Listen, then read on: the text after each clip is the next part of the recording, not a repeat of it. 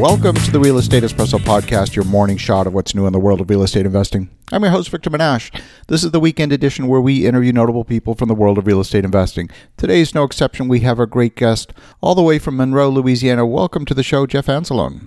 Thank you very much, Victor. It's an honor and privilege to, to be uh, on your show as well, sir. Well, great to have you here.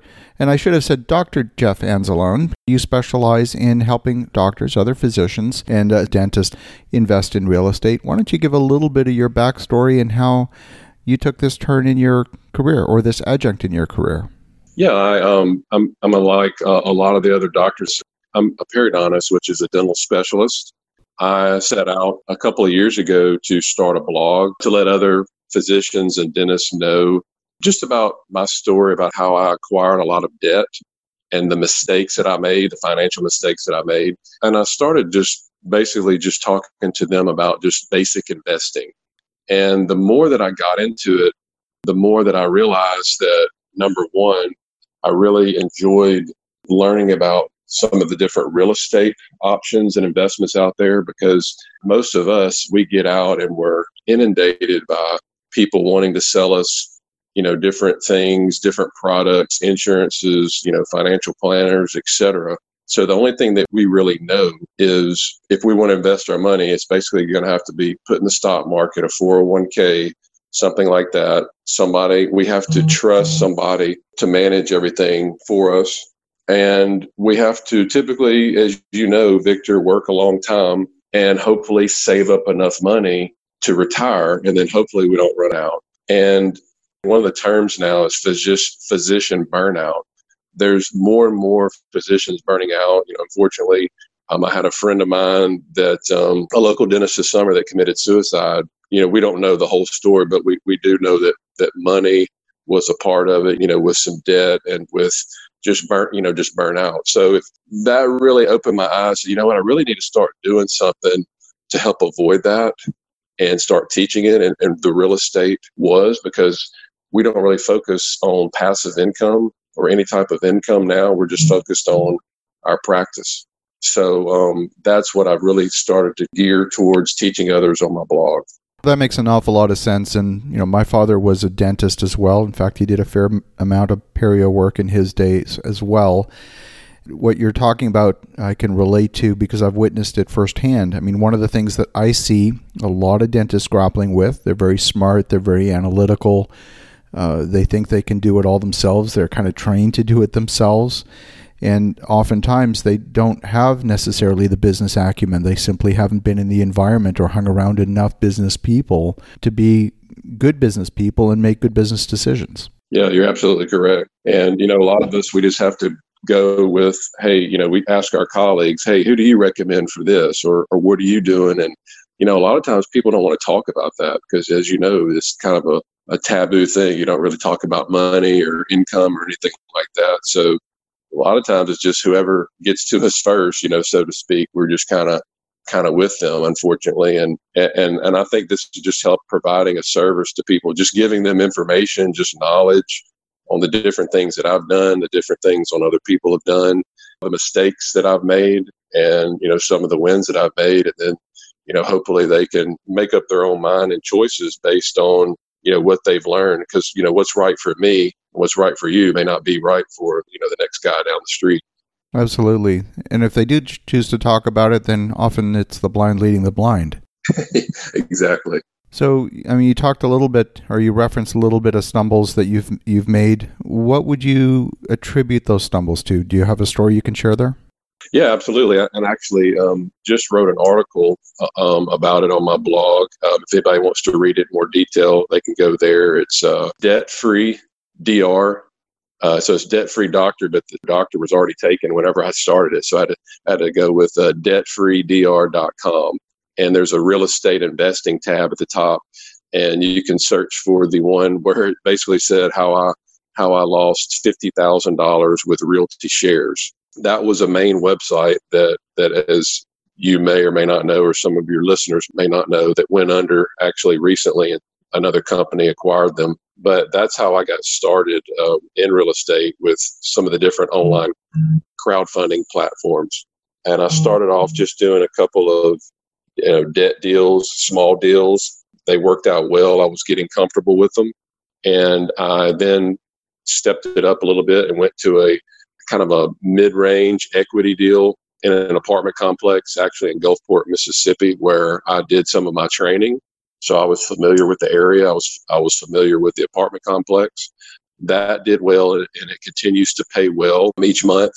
And then um, about two years ago, I did a deal for fifty thousand dollars apartment complex in Tulsa, Oklahoma and and you you kind of hit the nail on the head when you were talking about you know how we don't have a lot of time you know to, to do our due diligence. Well i was putting all my trust and faith in RealtyShares because you know they all they've always claimed along with a lot of these other crowdfunding sites that you know we get thousands of deals pitched to us a year and we're only going to put the best of the best on our website. You know we're going to sort through all the sponsors for you really the only thing that I that I was doing at that time. I would just go through there and go, hey, you know, which which deal is, is gonna is gonna pay the best, and that was the only thing that I looked at, and that was you know totally on me, and that was totally my mistake. So, long story short, the the apartment complex was in a a, a crime infested area. People were moving out left and right. The sponsor thought they could go in and, and if they fixed it up that they could that they could get people to you know to start moving back in, but that was not the case um, they put a lot of money in it up front, didn't get their money out. So every investor um, that put their money in lost their money. Well, painful to hear those stories, uh, and I know they're out there. In fact, you know, even speaking very candidly, uh, I've never lost money in A class or B class apartments. I've only lost money in C class.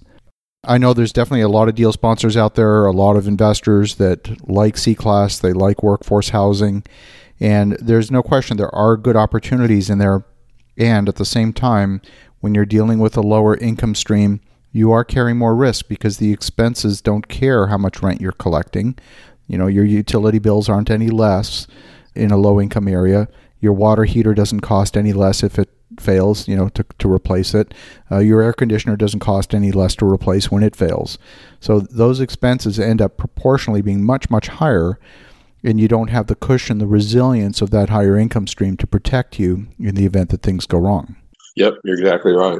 So, what are some of the other challenges that you see that doctors and dentists face uh, as you're talking with them, apart from you know having no time to to actually do the due diligence? My perception is that they're often targeted by sponsors. They're often targeted by salespeople.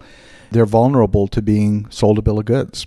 Yeah, and I, and I think that we sort of have this maybe this air about us that hey we're you know we're doctors so we're smart and we should be smart and know about everything. Doesn't matter if it's medicine or dentistry you know. So we walk around thinking that we know everything which of course we don't.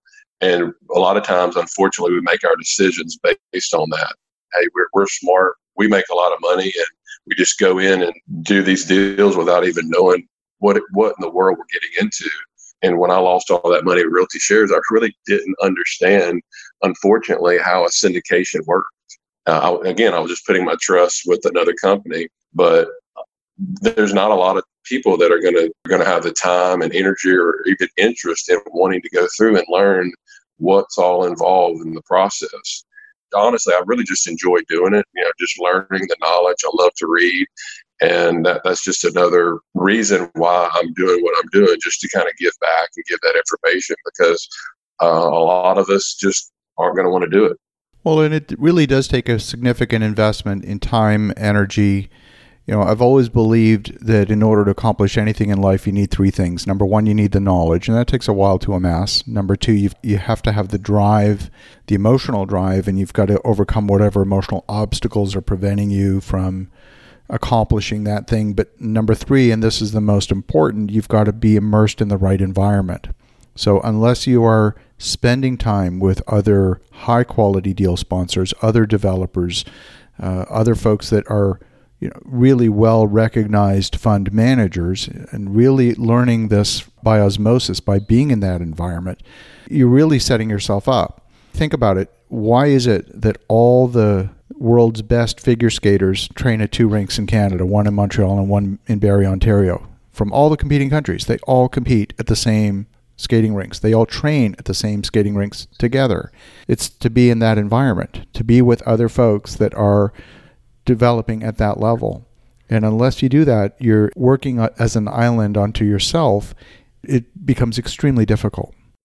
I, I, did not know that about the, the skaters, so that's that's something new to me. Most of the successful people that I know, it doesn't matter what the domain is. Well, think about it even in terms of dentistry. Who are the best dentists in town? Who are the best doctors in town? They compare notes. They there's consultation. They they hang out together. They they mastermind together. That happens in the field of medicine. Why would it not happen in real estate or any other field? Yeah, that's true. From from everything that you read, and you know, even in the, the book of Proverbs, it always says to to surround yourself with uh, you know multiple advisors. So they were talking about that thousands of years ago. So really, nothing's changed today. Exactly. Exactly. If you had words of wisdom for someone coming out of dental school or medical school, looking to invest a little bit of the cash that they're throwing off at the end of each month, what would that be? Just know what you're getting into. My big rule of thumb is don't invest in anything that you can't explain to like a, a fifth grader. A lot of people unfortunately can't, and, and, I used to be the same way. So even if you, know, I, I do a lot of my own investing. I researched it. I knew which funds to get. This was, you know, way back when when I started doing it, and I knew what I was getting into. But even if you don't want to do investing yourself, whether it's stock market or real estate or whatever, still understand it. Still be able to ask uh, you know, good questions. You know, I, same thing with patients. You know, I, I like it whenever people come in. Uh, you know, one of the things that I've done with my practice that I've listened over the years what people ask, frequently asked questions. So I started writing all those down. I've actually written a couple of books now that have all that in there, and we give them out free to patients. We actually mail them out before they come to our practice, and you wouldn't believe the, the comments we get from that because of you know just giving they're they're not going to do the procedure themselves just like we're not going to a lot of times we're not going to do the, uh, the investing ourselves but at least they're learning about the procedure and you know we're learning about the investments just so we can be uh, more knowledgeable and, and, can ask smart questions whenever we do hire the, the person to do the investment with. I love it. Well if folks want to get in touch if they want to learn more what's the best way? Uh, probably through the website at debtfreedr.com, or they could email me, Jeff, J E F F, at debtfreedr.com. Love it. Well, thank you, Jeff, for the insights and for the listeners at home. Definitely reach out to Jeff at debtfreedoctor.com. That's debtfreedr.com. And in the meantime, have an awesome rest of your weekend. Go make some great things happen. We'll talk to you again tomorrow.